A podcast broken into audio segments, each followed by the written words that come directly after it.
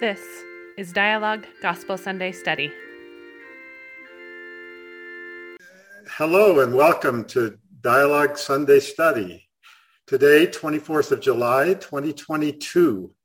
Um, we're here today with, uh, in particular, with Suzanne Midori-Hanna, who will be our teacher, uh, working with, I think on the Come Follow Me program, the scriptures are Ezra, Nehemiah, and Esther. We're now to the part of the Old Testament where the Hebrew Bible, where we put lots of prophets together in, or lots of books together in one lesson. But I understand, uh, looking ahead, that we'll mostly be talking about Esther today. Um, we are also joined by uh, myself, Chris Kimball, and Michael Austin as members of the Dialogue Foundation board. Um, we are recording on Zoom and uh, should be uh, also displayed on Facebook Live. Note that we are recording, and uh, and and comments and uh, and questions will be uh, will be on the recording. We post the recording uh, later today or tomorrow. Um, that will show up in, in several ways, both on the Dialogue page on in the internet and uh, in YouTube. Uh, as uh, I'm going to give a, an N P R-style introduction and, and uh, pitch for Dialogue. We have now put all five, fifty-five years of Dialogue online, uh, including new issues as they come out. We rely on subscriptions and contributions. We're working to build our capital fund so that we can continue into the future. Uh, we ask and pitch and please support Dialogue. Now, uh, for today's lesson, I, I'm going to, we're going to start with music and opening prayer, uh, but let me uh, welcome and introduce uh, the, the people who are, have have uh, have joined us today. Suzanne Midori-Hanna is our teacher today. She is from Albuquerque, New Mexico. She's a licensed clinician, professor, researcher, and author in marriage and family therapy. She was educated at B Y U and the University of Utah. Professionally, her mission is to provide underserved groups with cutting-edge, evidence-based, relationship-centered health and mental health care. Her textbooks have been translated into Spanish, Chinese, Hungarian, and now Korean in process. She's a longtime Dialogue subscriber and uses Dialogue to uh, in her work. She has taught Sunday school for those who are neurodiverse and has served in various presidencies in Utah, Wisconsin, and Kentucky. Um, as a longtime lifetime member, she is of the church. She Uh, says culture is an organizing dimension for her faith. Given an upbringing as the only daughter in a biracial, mixed religious, blended family with a Down syndrome brother, a Croatian uncle, African-American nannies, Native American friends, and the world's best Mexican food. She's currently working on three books, one to guide faith communities toward trauma recovery practices, another about radicalization and violence prevention, and a third with Pumza Sipishe, uh, working on that name, entitled uh, Gobofango, Lost Son of Xhosa Warriors, which was presented at the twenty twenty-one Mormon History Association. She's currently a part-time professor for Capella University and lives in Moreno Valley, California. We also have with us uh, Pumza Sipishe, who is the executive director for Ebony Equality, or E-Equity, a consulting company in Johannesburg, South Africa. Um, she has studied business entrepreneurship at Ensign College and Utah Valley University, and uh, fashion and luxury brand management from Bocconi University. She has worked in marketing for companies in Utah and California, and sales and global logistics for top German companies. Her team has experience working in transformation strategies for top South African companies. Uh, as a member of the Church of Jesus Christ of Latter-day Saints, she has served in a number of capacities as Stake Young Women Presidency, in the primary pre- as a primary president, and public relations specialist. Her mother helped translate the Book of Mormon, Doctrine and Covenants, Pearl of Great Price, in the twenty nineteen temple ceremony in the Xhosa language. Pumza represented her review of Gobo Fango, lost son of Xhosa warriors, at the twenty twenty-one Mormon History, His, History Association. And for our closing prayer uh, and comments, uh, we have also with us Jen Lee Smith. Uh, Jen was born Mormon in Taiwan and raised partly in rural Utah and the California ethnoburbs. She studied the social sciences at B Y U and U C L A and is a P H D dropout, a mother to three gorgeous kids, a partner to one beautiful human, a filmmaker who identifies as queer and non-religious spiritual. She is co-editor of the newly released book, I Spoke to You with Silence, Essays from Queer Mormons of Marginalized Genders, published just the other day by the University of Utah Press. She was the executive producer of the film Jane and Emma, about Jane Manning James, and is currently producing a film about indigenous cultural fire practices and co-directing another film on Asian American basketball. Those are the people with us today, and we are excited about their presence and uh, contribution. Uh, we'll begin with music, um, uh, a piece called Indodana by the, Delo- ah, I can't say this, uh, Delova Youth Choir, um, and then opening prayer by Pumza Sipishe. Awethu osezulwini, sidibana ngeli xesha esingabantwana bakho ngemini yesabatha sikubulela ngoYesu Kristu owasifela emnqamlezweni. Sikubulela okokuba sidibene ngenxa yevangeli yakho apha. Sibulela bawo ngamazwi esiwafundayo xa sifunda iBhayibhile, amazwi asixelelayo ukuba masenze ntoni ukuze sibuyele kuwe.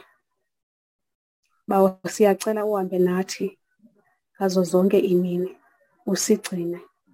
Siyacela bawo umoya wakho uhle ube kuthi xa simamela isifundo sikaSuzanne, inhliziyo zethu zikwazi ukufunda, inhliziyo zethu zikwazi ukugcina umthetho wakho.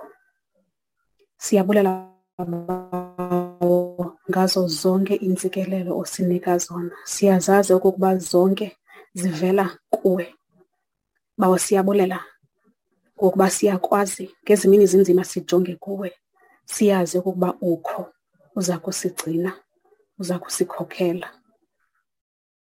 Sicela ke bawo xa siyamba siyokulala sibe sigcinwe nguwe. Sicela bawo ukuba sikhumbule wena nonyana wakho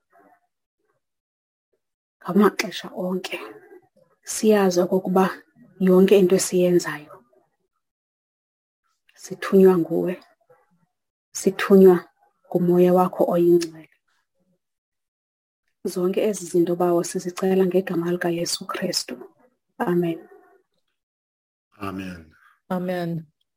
Pumza, thank you. Thank you, for, and thank you for joining us. I'm aware that you're you're joining us from South Africa, and I'm aware of the time zone differences. It's uh, um, great to have you with us. Um, we, I, I should have mentioned uh, before I turn the time over that that's the traditional phrase, isn't it? Uh, that that music, Indodana, is a traditional Xhosa Easter hymn, um, and. Uh, Since being introduced to it, it's I've added it to my my uh, cycle of music. Suzanne, um, you're on. Okay, thank you, Chris. Thank you, Pumza, my dear. I love you. Appreciate your spirit and uh, feel strengthened by your prayer. So, good morning. Um, in California, it's morning, and um, I always start all of my presentations with a moment where I honor my ancestors. Now, I realize today is Pioneer Day in Utah. Um, down here in California, uh, I would like to um, honor one of my Japanese ancestors before we get going. Um, my great uncle, Manji Hanaoka, came to America and was born in Midori, Japan in eighteen eighty-four. He came here around nineteen eighteen to seeking a better life for his family. In nineteen forty-three, he was sent to the internment camp in Jerome, Arkansas. On the way, his daughter gave birth to my cousin in the Fresno Detention Center, Hospital Number Two. In nineteen forty-three, still there at the camp, he died in Arkansas from a stroke. He was only fifty-nine. In this life, he had no idea that in two more years, his older brother, Hiyamatsu, and his family would also die. But instead, in the Hiroshima bomb blast, he also wasn't here uh, to be able to imagine his great-granddaughter, Lisa Masako Hasegawa, who would go to Harvard, become a voice for Asian public mental, excuse me, Asian public health, and work in Washington, D C, where she would be invited to the White House many times for briefings and other events. On this day of honoring my ancestors, I think there's something poetic about Lisa being welcomed to the same White House that sent her great-grandfather to the camps sixty years ago. It was Lisa who found me a ticket to President Obama's second inauguration. It was Lisa who took me to the National Cathedral for the inaugural prayer service, where we watched a children's choir sing their hearts out for the President and First Lady.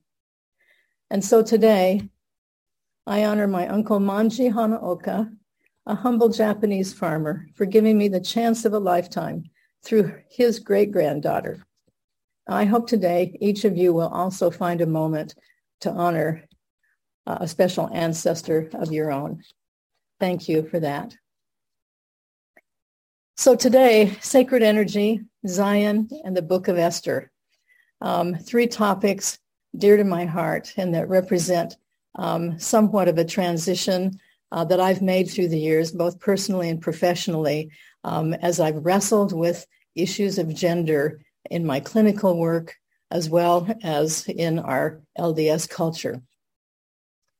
The um, uh, the introduction that I had uh, to um, gender issues in the church really came from Margaret Toscano's work in Dialogue in nineteen eighty-eight, which I will get to in a minute. But on the way there, let me just Um, give you a few things to think about from Albert Einstein. Intuitive mind is a gift. Rational mind is the faithful servant. We've created a society that honors the servant and has forgotten the gift.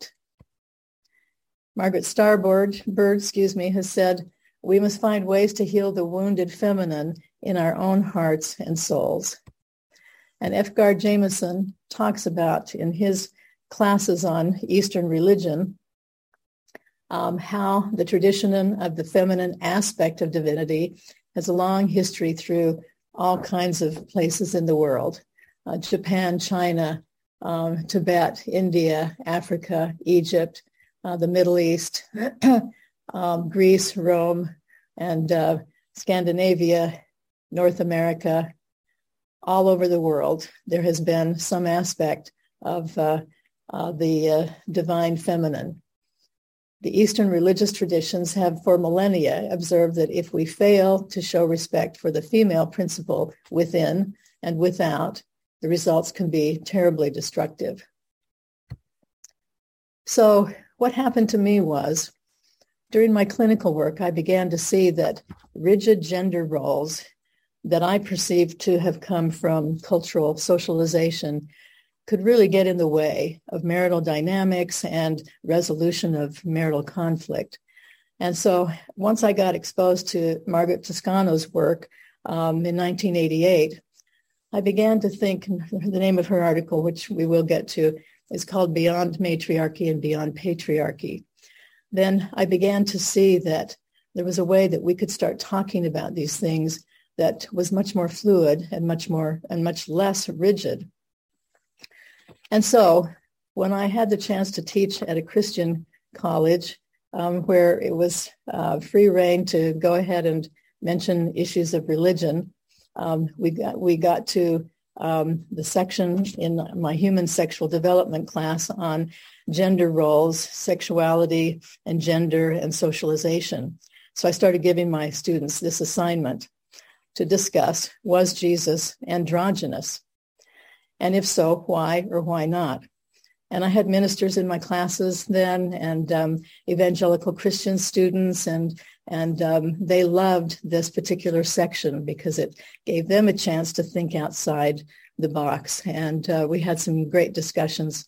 Um, the preponderance of bias was in favor of, uh, in that audience, in favor of Jesus, you know, uh, being androgynous or being thought of as androgynous. So then I, I went on to look at how to continue to challenge uh, my students, and even as far back as when I was a grad assistant at B Y U, in my um, child development class, I thought I'd be clever by asking those students, what would you do if one if, if one of your sons came to you and asked if he could enroll and take ballet lessons? And back then, of course, we were still rigidly uh, conforming to lots of gender roles. And so young man raised his hand. He turned out to be a freshman football player at B Y U. And he said, well, um, Lavelle Edwards has already asked us um, to sign up for a ballet class. So if we ever wondered about the secret to Lavelle Edwards' success, perhaps, in fact, uh, this is was one of his uh, many secrets and gifts. So the Toscano article that talks about beyond matriarchy and beyond patriarchy, um, she applies Jungian um, theory to the idea of sex role uh, development and uh, and gender socialization, you know, in society. And so she has some, I think, very insightful things to say. Um, looking at Jungian, there's an integrated phase for um, sex role development. And she says, this is the most demanding stage because it cannot be achieved in isolation, but must be worked out in relation to the outer self, the inner self, the outer reality, the inner reality, other people, and God. The integrative phase of wholeness, where all that was lost is reclaimed, particularly the feminine. Christ, as a double-edged sword, is paradoxical. Though he was male, he assumed the role of a female to give birth to a new creation through the blood he shed in Gethsemane and on the cross. Though Christ was God, he became human to reveal that true love is in relationship.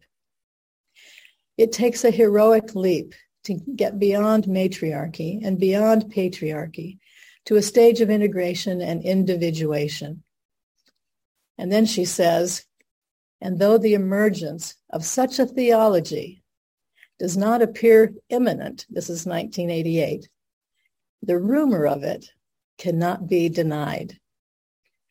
So armed with Margaret Toscano, and I won't hold her responsible for anything else that I might say today, uh, then I've spent many years thinking about the balancing of these energies and particularly the stumbling blocks that come about in the Western world because we have Westernized, psychologized renditions and descriptions of femaleness, maleness, female energy, male energy. And we lapse into this language that sounds like personality traits or um, something more static. However, if we can think outside the box, work our way toward Eastern and Middle Eastern types of thinking, then I believe we come closer to Zion because in those traditions, feminine and masculine energies are not gender specific. They're a source of balance. And in our tradition, Zion is a condition of the heart in community with other people. Certainly, the Book of Esther, for all that it may or may not be, is a really super great illustration of balancing energize, balancing energize, energies and how this can become a pathway uh, to Zion. So let's move out of our westernized thinking about these things, if if I might um, invite you to do so.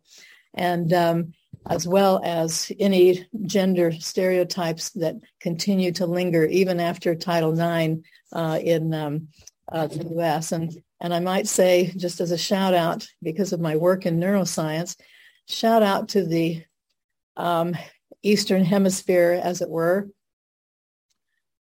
Back when I was a young psychotherapist, we thought of all kinds of um, aspects of of uh, you know the c- culture uh, as sometimes being trivial. Um, for instance, anything that had to do with holistic sort of um, uh, energy, crystals, whatever, we would write off as New Age. And of course, for those of us with, with P H Ds, uh, we would never want to stoop to the level of New Age, right? And um, and so in all the pride that existed in uh, mental health professions back when I was young, then we would sort of poo-poo some of this stuff. So who has the last laugh? M I T, Harvard, other really um, uh, important places are doing clinical trials in yoga, meditation, and, and even in medicine, for instance, there's study on meditation and leukemia symptoms. Um, so all of a sudden, the West has discovered the East, and um, we're developing, we, meaning the field of mental health in the Western world, is developing a much more holistic approach to Um, helping people with their distress. So I invite you out of our westernized, psychologized, uh, clinicalized, labeled world into this world where we look at energy, elements, the cycles of nature, complementarity, polarity. Let me just whisper, uh, since uh, Margaret talked about the rumor, you know, that uh, still exists. Uh, let's just look at, at a little bit of our scripture. All things, you know, there must needs be oppositions, okay, polarities in all things. Um, all things must needs be a, a composite in one. And so light and dark. And, and so, so these ideas, see, that we consider to be more Uh, holistic, more balanced, um, and um, helping people develop greater wholeness internally, uh, really then speak to our um, own gospel traditions uh, related to uh, balance, wholeness, that kind of thing. So let's look again just at words to get you to keep, keep you into this other mode. Uh, what are some elements and cycles? Water and fire, earth and sky, moon and sun, nighttime and daytime, feminine and masculine energies, slow, fast, soft, hard, flexible, solid. Uh, the reason why I'm taking these with only the slash is because, again, if it's a composite in one, which is what our wisdom traditions in the East would suggest, then slow and fast are one entity, and they need each other in various ways. Um, we can be flexible and develop that kind of flexibility of spirit and the flexibility of energy, if I can use those words, um, to, to be able then, you know, to develop the sense of balance and the sense of wholeness. Okay, and then in the Taoist uh, tradition, we do have, you know, the, what most people have heard of as the yin and the yang. Uh, and so light and dark, high and low, hot and cold, life and death. And some examples of that are, are the sunny and the shady. And, you know, when I was preparing this, it took me a while to dig through references where they didn't use westernized language. Uh, because the westernized language is um, really much more critical, categorical, and um, and does not create this sense of fluidity and the sense of uh, complementarity. So, for instance, the ocean has waves that are up and down. Um, in this beautiful um, farm in uh, Idaho, outside of Preston, Idaho, sunny and shady, and um, this all has to do with the relationships between, you know, sun and mountains and high levels and low levels. Um, the cycles of life go from one polarity to another. Seeds sprout, produce life, mature, die back in the wintertime. How often do we have examples from the parables of the uh, the Savior that are rooted in the natural world in all kinds of ways? That wasn't just because of ancient sensibility. Uh, and just because that happened to be his context at the time. Is there not a message to us about adopting an ancient sensibility? So let's just look again. I, I, I went through and sifted out as many westernized words as I possibly could sift out. Let's look at the yin, which is internal energy. Um, and some of the principles that are involved uh, are, you know, these ideas of emotion and intuition as messengers to ourselves. Um, the yin is more flowing and dynamic, consequently more unpredictable, um, guided by the heart. And there's a real importance about expression and creation, um, letting go of the old for the new. And I have an interesting case study in a few minutes about that. Um, and some examples then have to do with the fact that creativity may just spring out of thin air. Uh, we will see this in the story of Esther, for instance, um, and um, how a river, you know, has many contrasting elements to it. Slow, fast, white water, you know, um, calm pools. Uh, and then because of that guidance from the heart, the yin provides more power for facing our inner demons. Um, and so looking at individual possibilities, looking be, behind the scenes, between the scenes, under the scenes, um, also illustrated in uh, the, the story of Esther. Um, and then certainly what, what is a universal process in not only mortality, but during the lifespan. We have death, rebirth, and transformation ongoing throughout the entire mortal lifespan. Um, and so these are some of the cycles um, and some of the processes that are associated more with internal energy, the yin. Then the yang is focused more external energy, action, structure, rules, clarity, being protective. Um, so these are folks. Um, there's a sense of go and get, a sense of being predictable, um, being able to take rules and establish some order, logic, um, having a goal and pursuing that in a direct way, um, being protective and being able to switch, you know, shift positions uh, when they fit uh, within a set of values. And we'll see these played out in the story of Esther as well. And so that's why the yin and the yang, of course, go together. It's not one or the other, but how much balance and fluidity and integration can we achieve, you know, uh, within the inner self. Okay, if I could have my discussants uh, come on board here now, I'm going to... Uh, Stop sharing for a minute, just see if um, um, we have any thoughts from uh, Jen or Pumza uh, related to these energies, related to these these ideas of wholeness, balance, and um, any critique, reflections that you might have are welcome.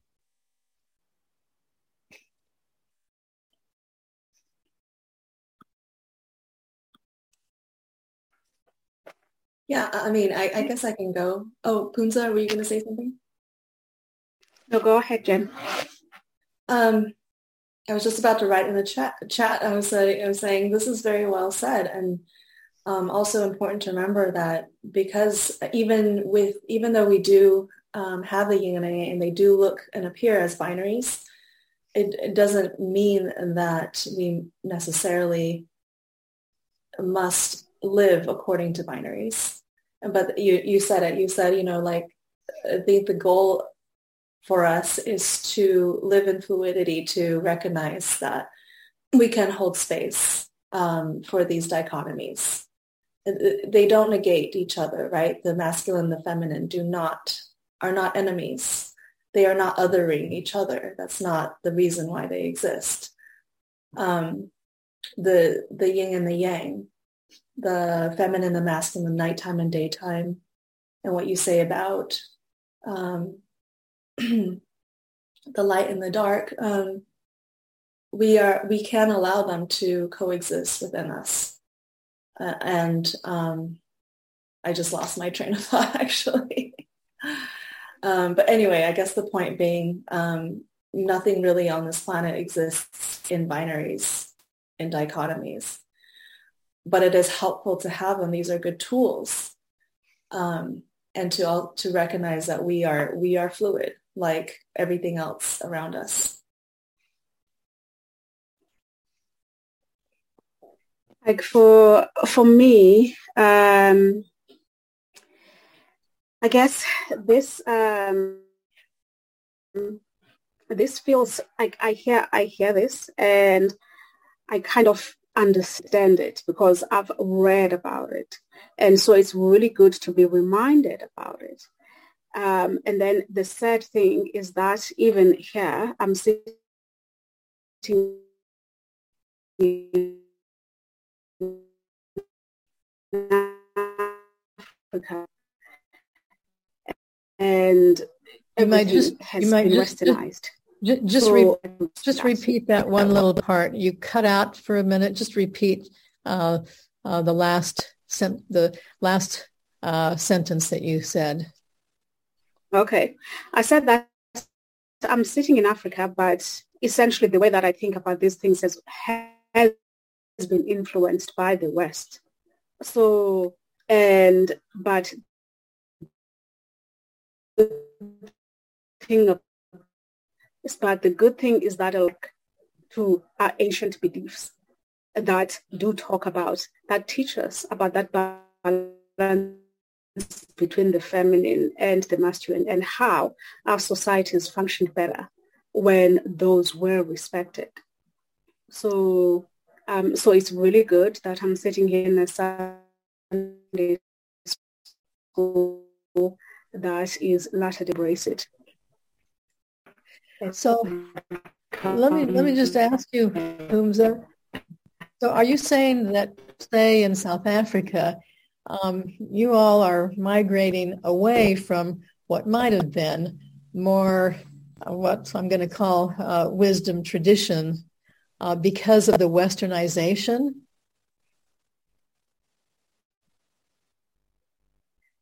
Pardon. Okay, just repeat that question again. Are we moving okay. away from? Okay, so um, I was just curious whether you were saying that um, there's sort of a, uh, a little bit of a drift away, even in, say, South Africa, from what might have been wisdom traditions because of the westernization of uh, the country. I'm going to call it contamination from the West. I think we... I think that happened from the ninth century when the missionaries came. So where essentially most of us did lose that wisdom tradition. And essentially we were absolutely, most of us were detached from our wisdom traditions because of Western contamination. And but now, now in the twenty-first century, many South Africans, I won't talk about the rest of Africa, but many Black South Africans are waking up and re-embracing those wisdom traditions and listening. And then, and that we essentially, it is grounding us better, going back to that wisdom tradition. And like, just to give an example, there's always been um, there's always been this um, belief that says that Black African men do not respect women. They look down upon women, and that's why um, they essentially, most, most of them abuse women. But when I look at the Xhosa tradition where I come from, fathers celebrated having daughters, because those daughters, when they got married, there would there would be a dowry that would be paid. And so they celebrated like, yay for me. And once that daughter is married and the husband abuses her, she had the choice to go back home and not accept that abuse.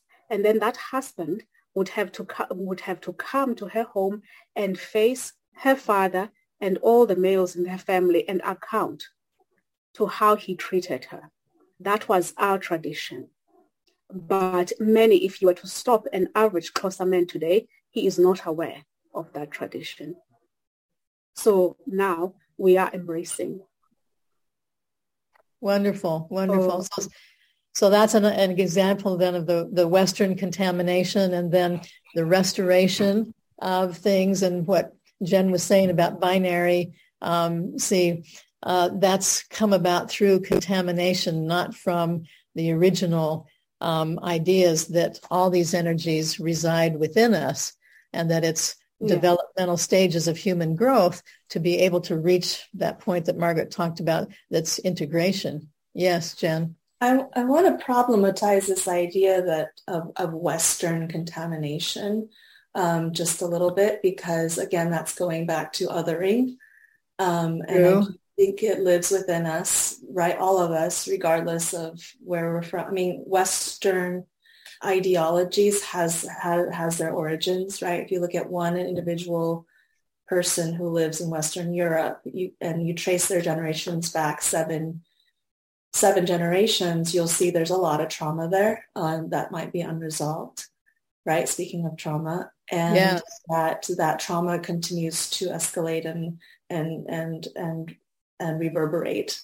And so when they entered this, it's the ideology, right, of fear, the ideology yeah. of fear, which is in, in an imbalance, which I think maybe can be covered by the yang. I'm not yeah. an expert on Taoism. Yes. But it's the, the ego, right? That we we're constantly in in um, need of balancing that ego, that need to survive, right, in us, but also the need, True. Um, um, the need to remember our origin, right? Remember that we come from the earth, that we come from love, um, and that just kind of get, gets escalated. And I think it happened when they. Um, Oh gosh, even in Christianity, right? I could go on and on, but like, let's just like look at like yeah. there are points in history where the ego's winning or the fear is winning. Um, and then for a number of different reasons, um, they have the power, the technology to go and take over other civilizations and other cultures.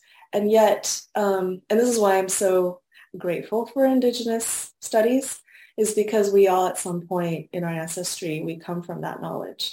Mm-hmm. So whether wherever we are on this planet, there was a point in time where we remembered how to live in harmony with each yes. other, yes. in community with each other. And um, and so we don't need to give fuel to the othering. True. I'm seeing this, you know, over and over again, like the fear of, uh, of, pe- of people in this country, especially white men, feeling very attacked yes. um, because we are kind of using that same uh, tool of fear against them. um, and so ideally we remove that um, imbalance. We, ideally we, we go into uh, the, the more, like you said, there is an imbalance. There's less of that feminine energy now. And um, we all have the capacity to tap into it, regardless of what we look like, regardless of what body shell that we inhabit. We all right. have the capacity, right, to right. to take that energy and, and use it, um, n- not using that, that masculine energy against the hyper-masculine force. I mean, Correct. That's not going to achieve anything. Right, right. Well, thank you for calling me out on that. I appreciate it greatly because, um, in fact, then, Um, see, the, the narrative, I am guilty of moving pretty quickly into a more polarizing type of narrative. And um, so appreciate so much. Guilty as charged. And um, and this is good, you know, for people to keep me honest. This is um, why we uh, why we have multiple voices today. I love it. I- I'm always guilty of, of binary thinking. I mean, we're trained, right? Well, again, we, we are. We are. So thank you. Thank you. The dialogue is precious to me that way. Suzanne, could I, I, I no, I'm going to invite myself into that comment. Do. That, Go ahead, Chris. That, uh, for my own experience, I see people and myself finding it um, ego-satisfying, but also easier, and that may be the point, easier to to pick masculine or pick feminine or pick the, uh, you know, the tide coming in or the tide coming out, and, and take an extreme, take one pole of the discussion. I find that um, fluidity, that integration are hard work. It is, and that, that's the simple point. I think it's, I think what you're, in, where, where you're headed or what you're talking about is asking of us more than taking um, any any one pole. The integration is is real work. True, very true, and um, not for the faint of heart. Many times, you know. Um, well, so Zion. Why did I want to go towards Zion with all of this? Um, actually, in my darkest moments, uh, from a faith perspective, Zion has kind of been the iron rod for me. Zion is what I cling to, the hope of Zion, and what can I do to promote Zion? Um, and uh, that brings me out of my uh, funk every time. So there's only a couple of problems with Zion, and that is in L D S uh, doctrine, there's a lot of confusion. It's complicated. Um, the term appears all through the standard works. Um, but each of those has its own purpose, its history, its translators, its context. Um, and so we hear Zion for this and Zion for that. And and um, it's kind of a jumble um, out there in the, the standard works of the L D S Church. Um, so is it the chosen people? Is it a location? If so, where, who, when, what? Um And uh, the topical guide, you know, goes through just a, a lot of different places where the word appears. And probably uh, the most uh, dated uh, telling one is a reference to Zion being probably in North and South America. So don't worry, Pumza, you're going to have another chance to comment here pretty soon. But uh, um, so... It's complicated when we look, you know, at our um, canonized, uh, you know, bodies of work. However, if we look, somebody like the late Hugh Nibley in his book on Zion, uh, then, you know, he reduces it down and looks specifically at these main points that um, come out of both, you know, the city of Enoch, as well as uh, then looking at Um, within Zion, you know, what is it? So Zion is the pure in heart. But he says in this chapter, not individually. It's got to be collectively. And so, again, another sort of binary. Um, we certainly have to start with ourselves to develop, uh, you know, uh, and to become pure in heart on the one hand. On the other hand, he says Zion is about coming together then and forming a community, a society, an environment that is pure in heart. And um, so, you know, he mentions it as the eternal order. We know about uh, the city of Enoch, one heart, one mind, and no poor. Um, along those lines then, charity um, is considered the pure love of Christ. So the pure in heart have the pure love of Christ. And then he makes probably what is a characteristic uh, controversial connection, because it's, uh, Nibley was such a social critic in so many ways while he was alive. So he points to Jacob too. I'm not going to read all um, four of these verses, but um, what he does say then, when he's talking about, um, um, you know, riches and pr- making progress in the kingdom of God, then in verse nineteen, once you've obtained a hope in Christ, now that would be repentance and accepting, you know, an atonement for uh, sins, then ye shall obtain riches if ye seek them. And, according to the verse, ye will seek them, not you can or you might, you will seek these riches for the intent to do good, to clothe the naked, to feed the hungry, and to liberate the captive, to administer relief to the sick and the afflicted.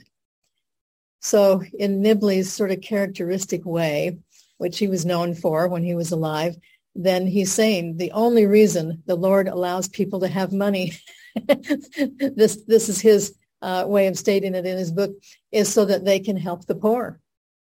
And um, and that opens up, you know, all kinds of cans of worms, you know, for people to struggle with.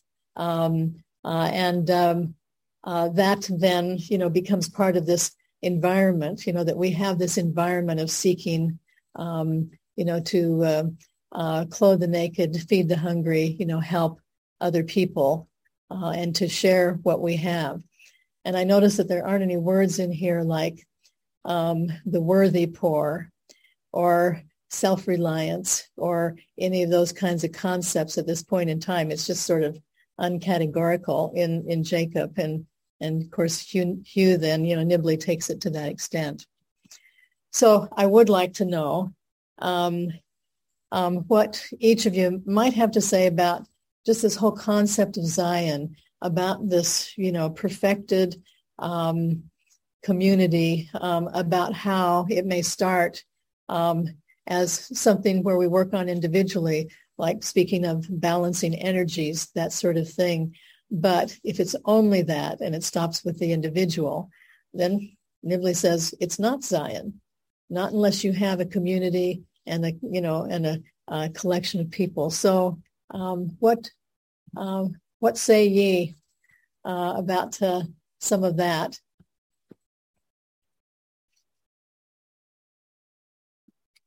Pumza, I'd love to hear from you.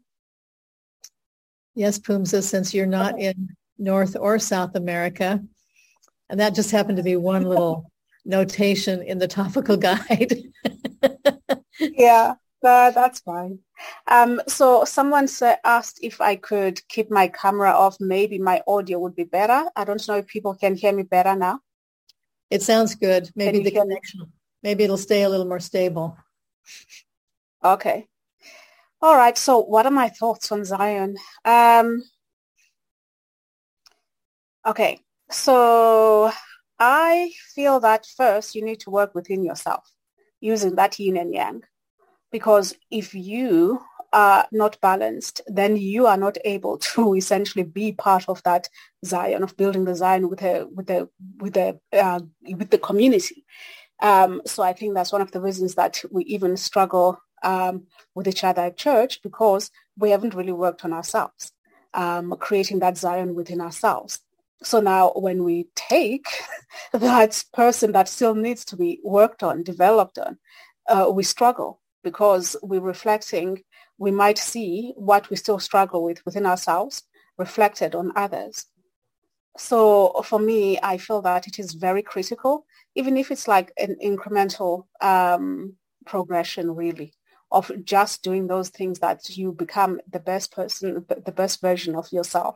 Yeah, we are human. We'll never be perfect in this world, but I think if we just work on it, then we're able to help build that Zion. And we're going to be even more compassionate when we see others still struggle.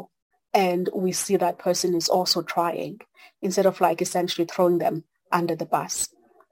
So, and as a South African with a beautiful South Africa, I feel that I am in Zion anyway. So. Well said. Well said. Thank you. Yeah, I love that so much. Um, and I do think that um, uh, you're absolutely right about going within and um, I can't cite the first and second commandments, um, but I know, I feel like the the the spirit of it was, you know, to love to love God and, and Christ, and to love our neighbors, um, but doing so as we love ourselves. And so right. that order of importance, and now having done some like um, trauma studies myself, like you really have nothing to give if you have nothing within you. And maybe your guardians also had nothing within them, so they also couldn't give you anything to, with which to love yourself with. So you got to love yourself first. You got to feel that, feel, know who you are, know your own sense of belonging within yourself, and then you can love your community. And we all we all need that. I mean, in in every religion you find that. These are the basics. You love yourself, you get to know yourself, and then you have a connection with your divine. And then what we really need as humans really is community. Mm-hmm. We really need that. We need that. We need each other to help uh, um, to help us learn how to love, love ourselves better, and to love each other better.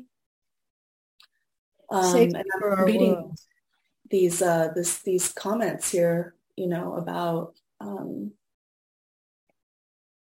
Uh, the paradoxes, right?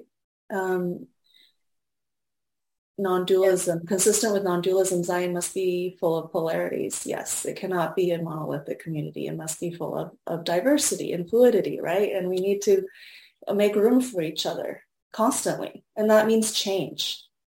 And I think that now we're, again, we're battling against the fear of change, battling against the fact that if we just get here, we will be safe forever. This idea, right? Like, I just need to get here, whatever here is, and I will survive, and I will survive so well, but it will be at the cost of other people. That that's that's rooted in fear. We yeah, we if we can allow for a for a greater community, a greater Zion, yes. that will only enrich us. And what you describe is really the legacy of intergenerational trauma within the L D S community.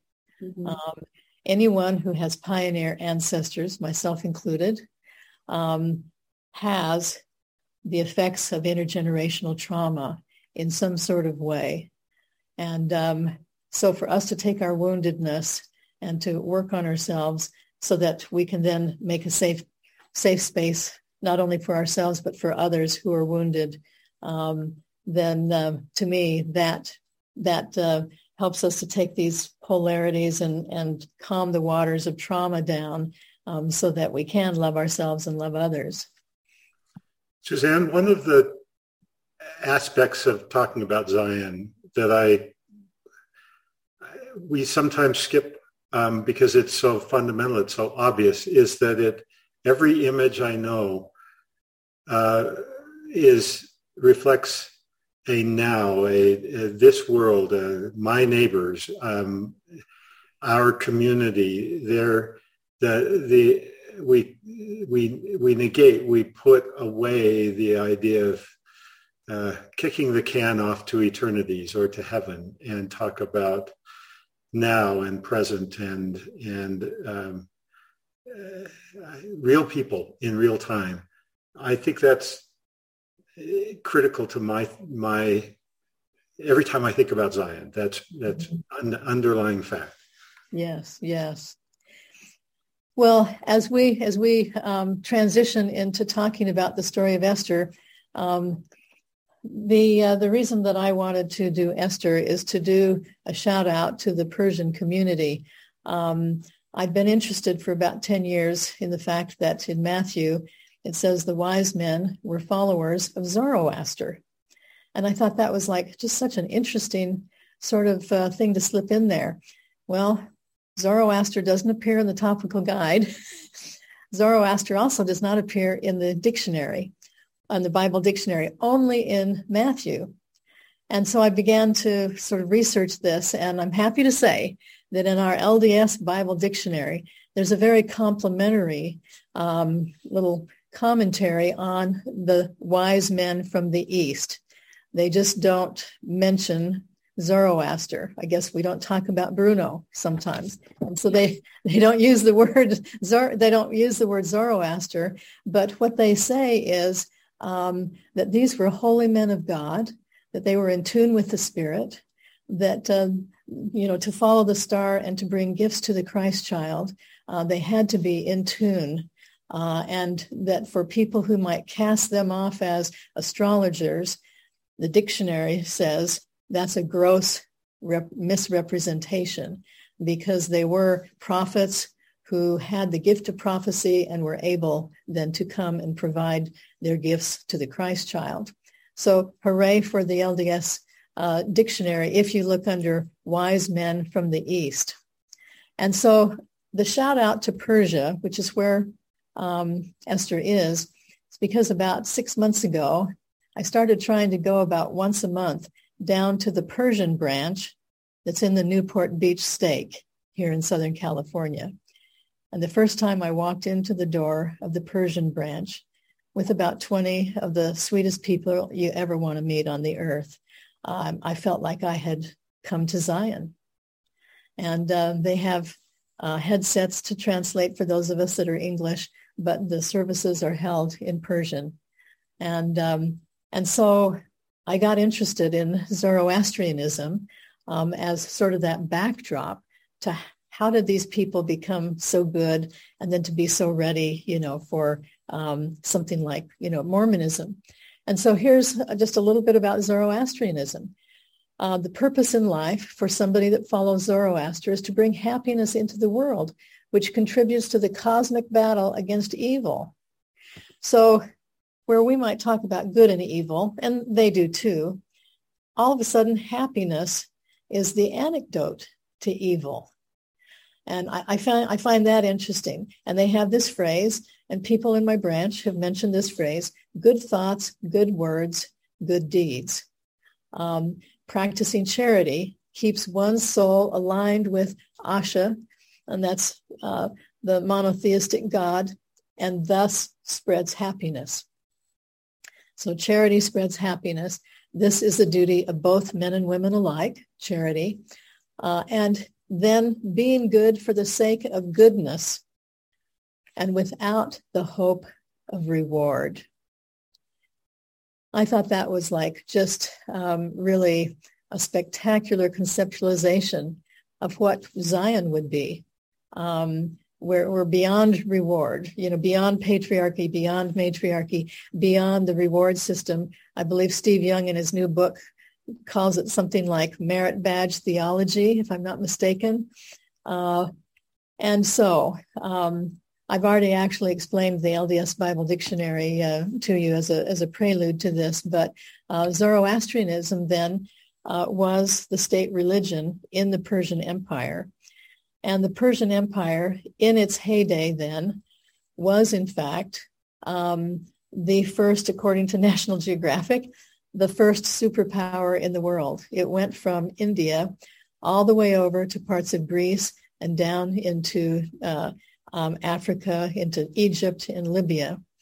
Uh, and if you look in the L D S um, uh, Bible, in the, the maps in the back, I believe it's map number twelve, shows you the Persian Empire.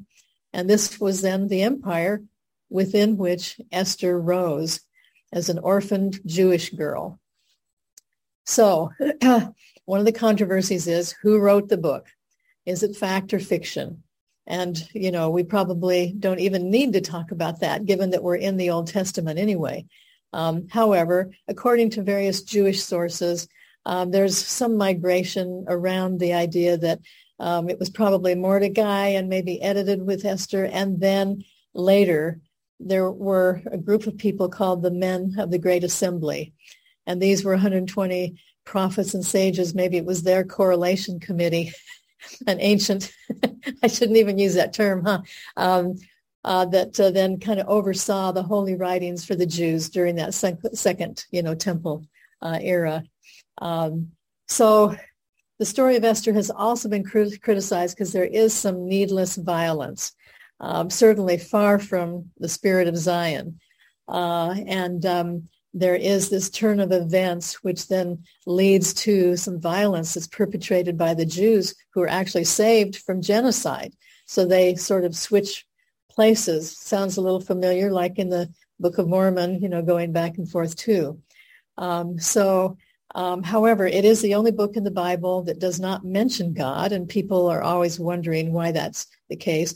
Um, some of the Jewish sources say that um, given that the Jews had been coexisting in Persia, you know, they had been um, taken in, you know, into captivity, and notwithstanding the fact that Cyrus the Great allowed for, um, uh, you know, religious freedom, uh, nevertheless, they were still embedded um, in um, Persia and Persian culture, and um, there is some thought that uh, they might then um, have left out the word God all the way through uh, because they didn't want it replaced in the books of Persian history with the Persian God, with the name of the Persian God rather than their God. So then they just left it out altogether in order to not sully, you know, the name of the uh, great eternal.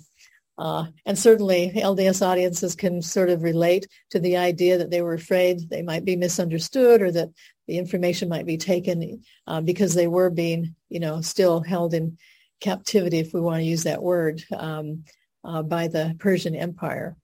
So I'm going to give you a Cliff's Notes of the plot so that we can then go into the yin and yang of Esther's story. That's where we're headed here. So Persia was the first superpower under Cyrus the Great. Um, he allowed religious freedom, and under him, then the Jews went back and started building the temple. How did that go? Well, if we if we do look at Ezra, Nehemiah, which we aren't going to do today, we can see that it was like, you know, sort of a nip and tuck experience. Um, and so they were, you know, taking a few steps forward and a few steps back. And, and uh, but it was, you know, um, in process, shall we say. Um, and uh, certainly the wise men didn't come along until way later. Um, Zoroastrianism uh, began, you know, around one thousand B C, and Cyrus the Great was around five hundred B C, and um, um, and um, so we learn that he's a, that then after Cyrus, several dynasties later, the current king with Esther is kind of a nasty guy. Uh, he banishes his wife, who refuses to be his trophy wife. My words, obviously. And holds a beauty pageant from which Esther, then secretly a Jew, emerges as the next queen. So we have kind of this, you know, overlap between the secular and religious, um, and she, you know, kept her identity um, a secret.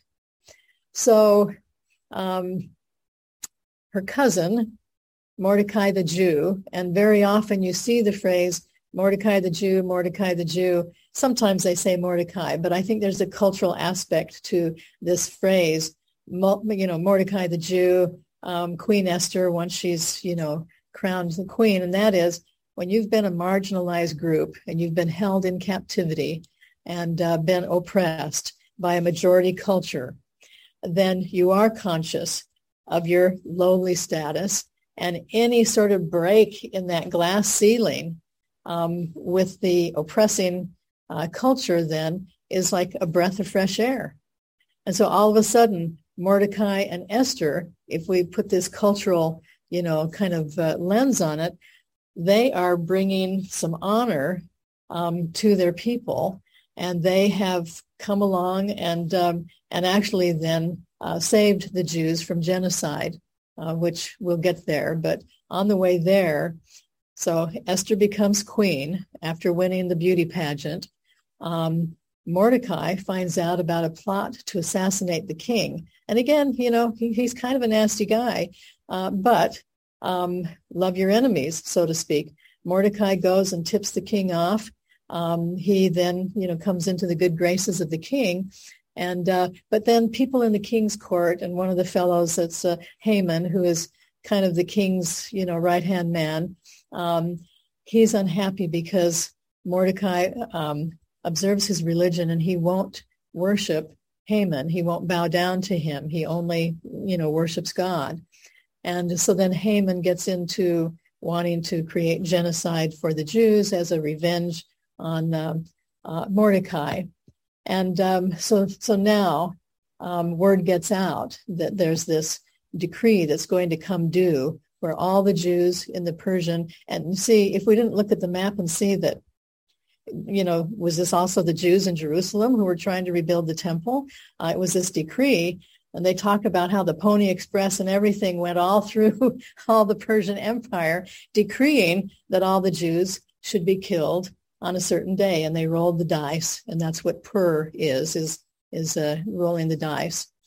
So Mordecai, in his tremendous distress, goes to Esther and says, you got to do something. You know, you're you're in the inner court. But hey, the rule is no one approaches the king without fear of death if the king has not invited. So if you don't have an appointment that was made by the king, if you show up in his court, you can be killed. I guess that's their brand of, you know, Secret Service agents. And um, so Esther said, I can't go to the king, even though I'm queen. Uh, he could kill me if I just show up unannounced. And um, uh, and so they labor around this, and I'll get into the yin and yang of this in a minute. Uh, but um, as it turns out then, between Mordecai having saved, you know, that assassination plot, and then um, Esther uh, thinking through what she could do to be helpful to her people. She's got her cousin Mordecai, who was like a father to her. He's torn his garments and preparing for death. That's how serious it was. That's how grave the danger was. And yet she also could be killed. Um, of course, nobody knows that she's Jewish yet either. Um, and so what happens is a wonderful blend of yin and yang that uh, we'll go through in the next slides that brings the turn of events. Um, Esther reveals her true identity as a Jew, um, is, you know, is able to then have Haman punished for his evil designs. Um, and you see some chiasmus going on in the story that people talk about from a literary, you know, perspective. Um, and so all of this gets reversed over time. The decree for genocide changes into a degree, to a decree that Jews can defend themselves against unjust oppressors. Um, and um, uh, and then these two Jewish cousins um, are lifted up into this high status with the king in that particular Persian Empire. So that's where the Jewish holiday of Purim um, is, uh, you know, stated to have come from. And um, this is my story, and I'm sticking to it, right? Okay, so here's the yin and yang in that in that story that I think is really a holy balance. All right, so the laws prohibit even the queen from approaching the king. And so you have all these rules. You know, it's a very rule-governed and predictable structure. That's yang. Uh, the king has already emphasized uh, his power by banishing his uh, earlier wife, who refused to be a, a trophy uh, wife, my words. Um, that's yang as well. So we got a lot of yang flowing along here now. Um, and... Um, Uh, we're going to see yang come about for good in a minute. Esther's fearing death. And um, as Mordecai goes to her and says, you got to do something to help, then she's saying, hey, you know, I might have to, you know, I might be killed. So what she does is uh, retreat into her in- inner power. She uses inner, you know, her own internal power. She steps back into the shadows and asks all to fast for her for three days. And she and her handmaidens and the rest of the Jews in uh, Susa, which is the capital of Persia, will fast for Queen Esther. Now, that's a real yin kind of thing, where uh, it's much more about passive resistance, for one thing, um, stepping back and retreating in the face of this yang, in the face of this Uh, that, you know, may turn out to be danger, uh, and then muster up internal power. And that's then where we get this sense of balance and integration. So, yes, there's the fear, like Jen was talking about, you know, that leads to yang. Uh, and um, and then, you know, she's going to, like, retreat and sort this out. Um, so um, so we have that as, as her first step of strategy. Now, in the Josephus version, which I kind of like, no other version says that when she then gets herself together and people say, are you really going to do this? And um, um, she issues her iconic statement, "If I perish, I perish." And so she's reached the point. Um, and on our yin scale, accepting realities, being willing to let go of certain realities, certainly some foreshadowing to the Savior, um, saying, you know, I give, give my life for my friends, as well as Christ's teachings around when you lose yourself, you find yourself. And so here she is. I mean, this is the ultimate yin, in my opinion, statement of this drama.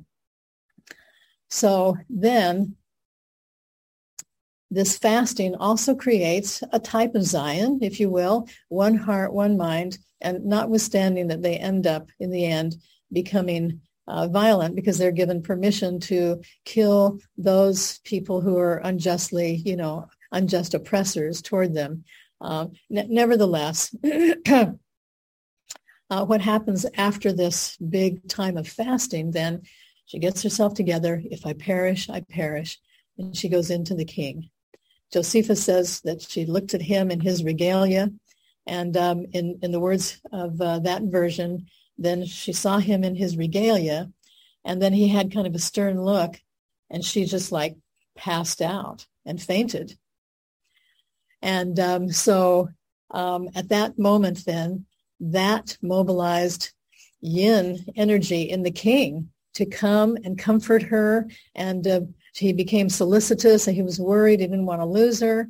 And um, and so that changed the whole equation from this yang, yang, yin, you know, and then uh, and then her fainting. Now, from a neuroscience perspective, I always like any time I have a chance to put in a little word for the fact that on the uh, continuum of nervous system regulation and dysregulation, um, we have the old, mm-hmm. age-old, fight, flight, freeze response mm. to danger. Mm. And humans have some of that going on, you know, mm. in our brains mm. as well.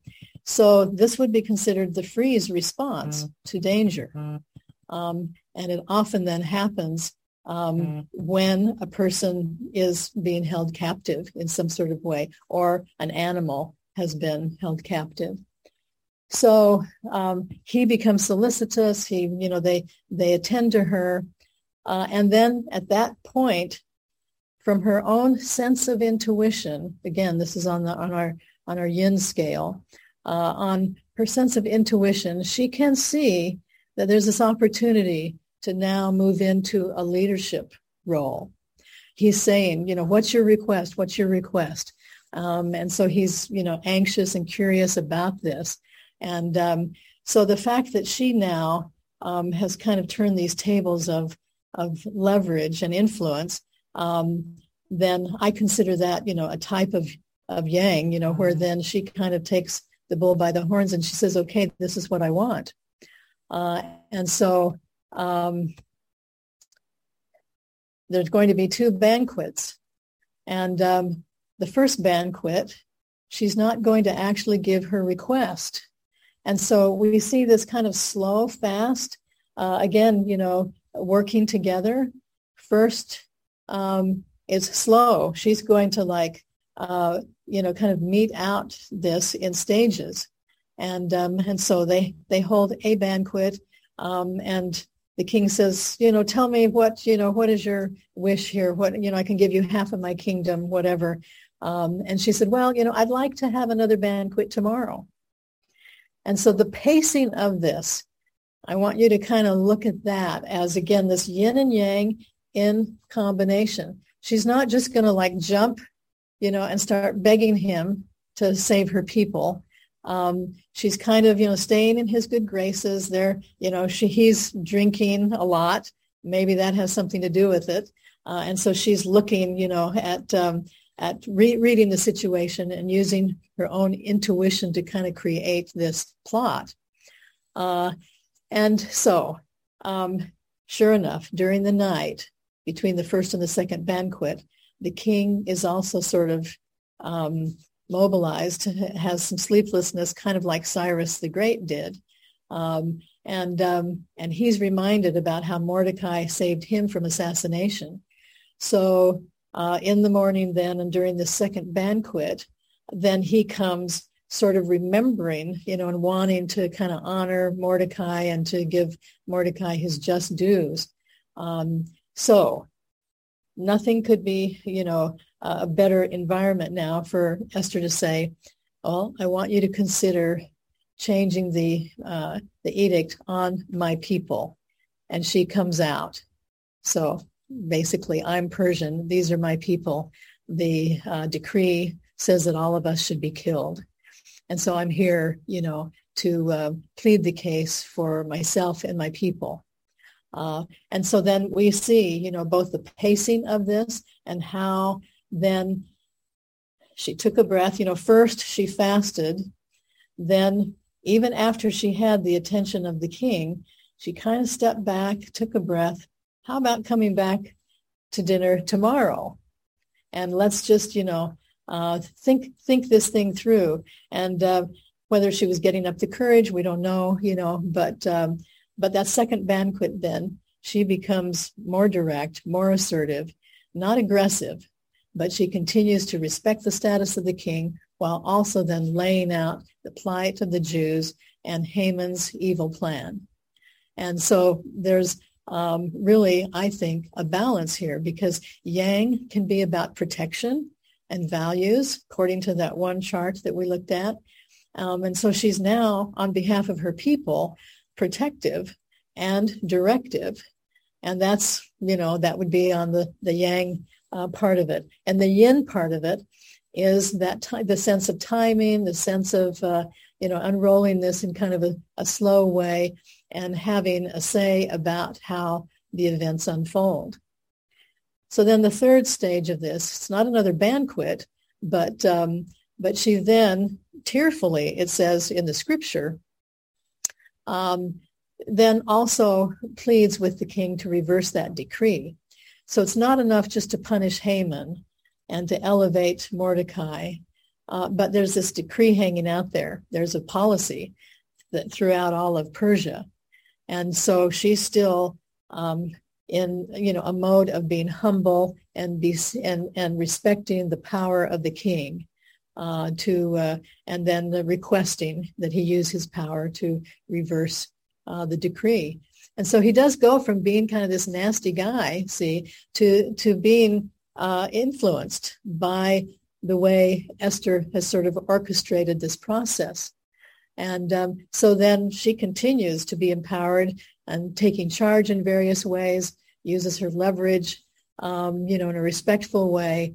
And um, and again, then still has uh, the emotion where she's now reached the point for herself of doing this on behalf of other people. And um, she is no longer, you know, worried about her own death, but she's made that transition also into then um, staying sort of single-mindedly related to the dangers of her people and uh, what she can do to influence the king. So we have, see, her emotion through the tears, her intuition about how to influence him, that's all yin, and then the direct and the protective and the principled, which is the yang. And to have that all, you know, come together in this story, uh, I think is uh, pretty masterful. Um, now, I know we're going way over time. I'm going to do just a, a little modern day example of this yin and yang as well uh, before we leave. And it happens to be um, the privilege that I had to conduct a three hour interview with Jan Quinn Carter. She's the ex-wife of D. Michael Quinn. And while we enjoyed all the gifts that he had to give us while he was on the earth, um, probably we didn't think that we were enjoying his gifts at the expense of his wife, ex-wife, and children. And so we have them to thank for many of the gifts that we enjoyed. And um, she said no one has ever asked to interview her, and I asked her if she would let me. And so we had a three-hour interview, and she's given me permission to just read a couple of paragraphs. And it has to do with her own healing process as she went through this tremendous, tumultuous time where Mike was excommunicated with the... Uh, Um, September sixth, and um, um, and then just um, everything that came after that that uh, just sent their family into turmoil. And so let me just quickly read um, a few paragraphs of her healing process.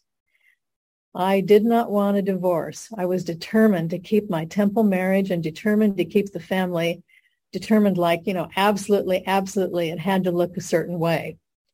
And uh, I fasted and prayed. I was losing weight. I was close to a total collapse. And my poor kids, they absolutely lived with a father who wasn't very emotional and a mother who was close to total collapse.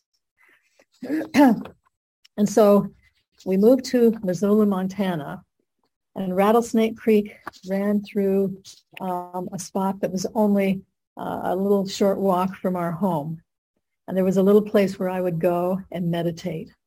Okay, yin, obviously.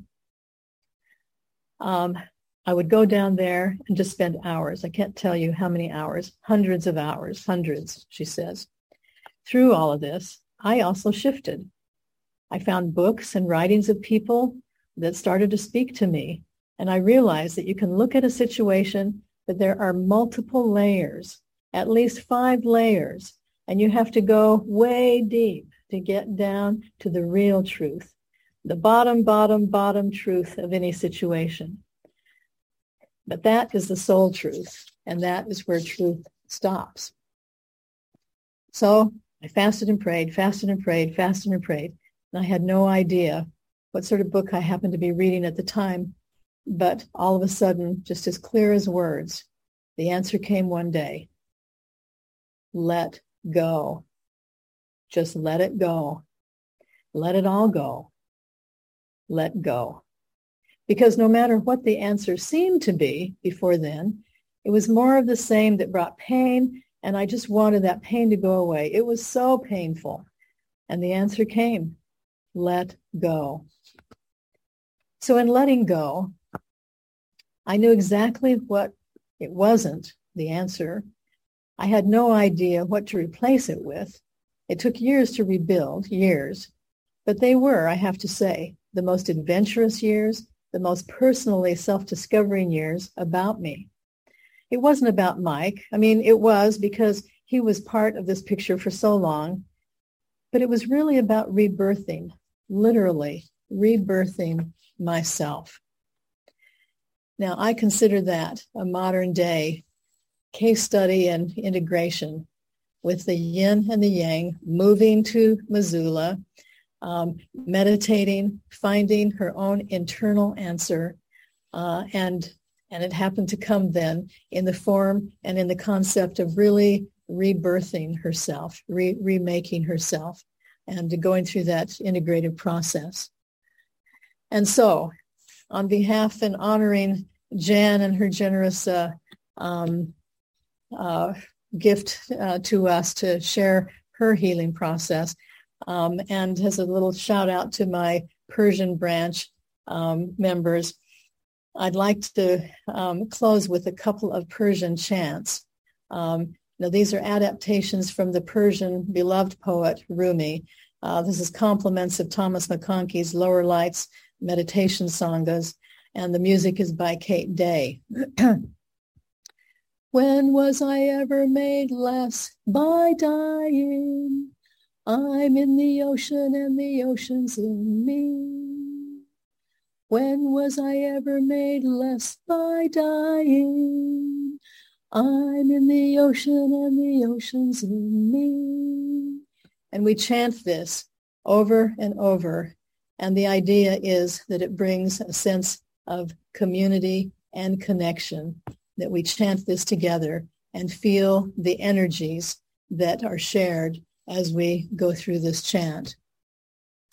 So again, looking at the internal energy of the yin and looking at restoring that, Um, then we see these various parts of Jan's story, of Esther's story, uh, creating creativity out of thin air, um, really out of fainting in front of the king, and for Jan, out of meditating hundreds of hours, um, the emotion and intuition that came to fruition in all of that, um, the sense of flow and dynamism, you know, in the pacing and the time that it ta- took these women in each of their Uh, situations, guided by their hearts, having the courage to face their inner demons, Uh, if I perish, I perish, you know, uh, and uh, and then being able to see, not with their eyes, but see possibilities that at the time were invisible, but could be felt, could be known through, you know, that yin energy. Um, and um, and then letting go of the old. We look at uh, both Esther and Jan, and then the fact that death, rebirth, and transformation leads to more creation. And so uh, as a reprise of, of Margaret Toscano, again, looking at some of her wisdom, the most demanding is that Zion can be achieved. It can't be achieved in isolation, but must be worked out in relationship. The outer self, the inner self, the outer reality, the inner reality, other people and God, that integrative phase of wholeness, um, where then we have a balance of both and all of these types of energies. And so on that note, a little nod to uh, the spirit of Zion. This is another adaptation of Rumi. And in fact, um, the actual poem, um, after they, after he says, wanderer, worshiper, lover of leaving, the actual poem says, um, we are no caravan of despair, even if you've broken your vows a thousand times. Come, come yet again, come. Come, come, whoever you are, wanderer, worshiper, lover of leaving, we are no caravan of despair. Come, come, yet again, come. Come, come, yet again, come. And with that, I leave you my thoughts about Zion and the restoration of a holy balance. As Margaret said, though the emergence of such a theology does not appear imminent, the rumor of it cannot be denied. And I leave you these thoughts in the name of Jesus Christ, he who was sent by balanced people as their greatest creation of holiness and integration. Amen. Amen. Amen. I would love to have some discussion. Thank you very much, Suzanne. In the, I think we, at this point, we'll call on Jen uh, for closing prayer and and wrap this lesson with your with your closing words. Thank you. I am newly um, without language for prayer. But as Anna Green Gables said, um, I like to feel prayer. Um, but I'm going to attempt to borrow from other traditions in this prayer. And I'm recalling one of my favorite quotes from Rumi. Um, beyond the, beyond ideas of right doing and wrongdoing, there is a field. I will meet you there. And the Ute prayer says, treat the earth well. It was not given to you by your parents. It was loaned to you by your children. We do not inherit the earth from our ancestors. We borrow it from our children. The Zoroastrian prayer says, may my family and friends live happy and healthy and long. May they live for a thousand years. I praise good thoughts, good words, and good deeds. I praise righteousness. Righteousness is the best. The gift of the good mind leads to Ahura Mazda. Ahura Mazda gives authority to the one who protects the oppressed. And I say this in my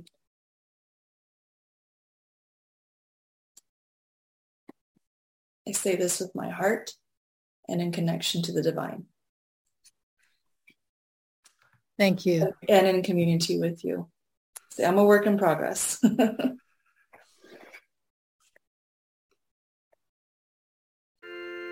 You've been listening to the Dialogue Gospel Sunday Study. Find more of our podcasts at dialoguejournal.com slash podcasts. Dialogue Podcast Network.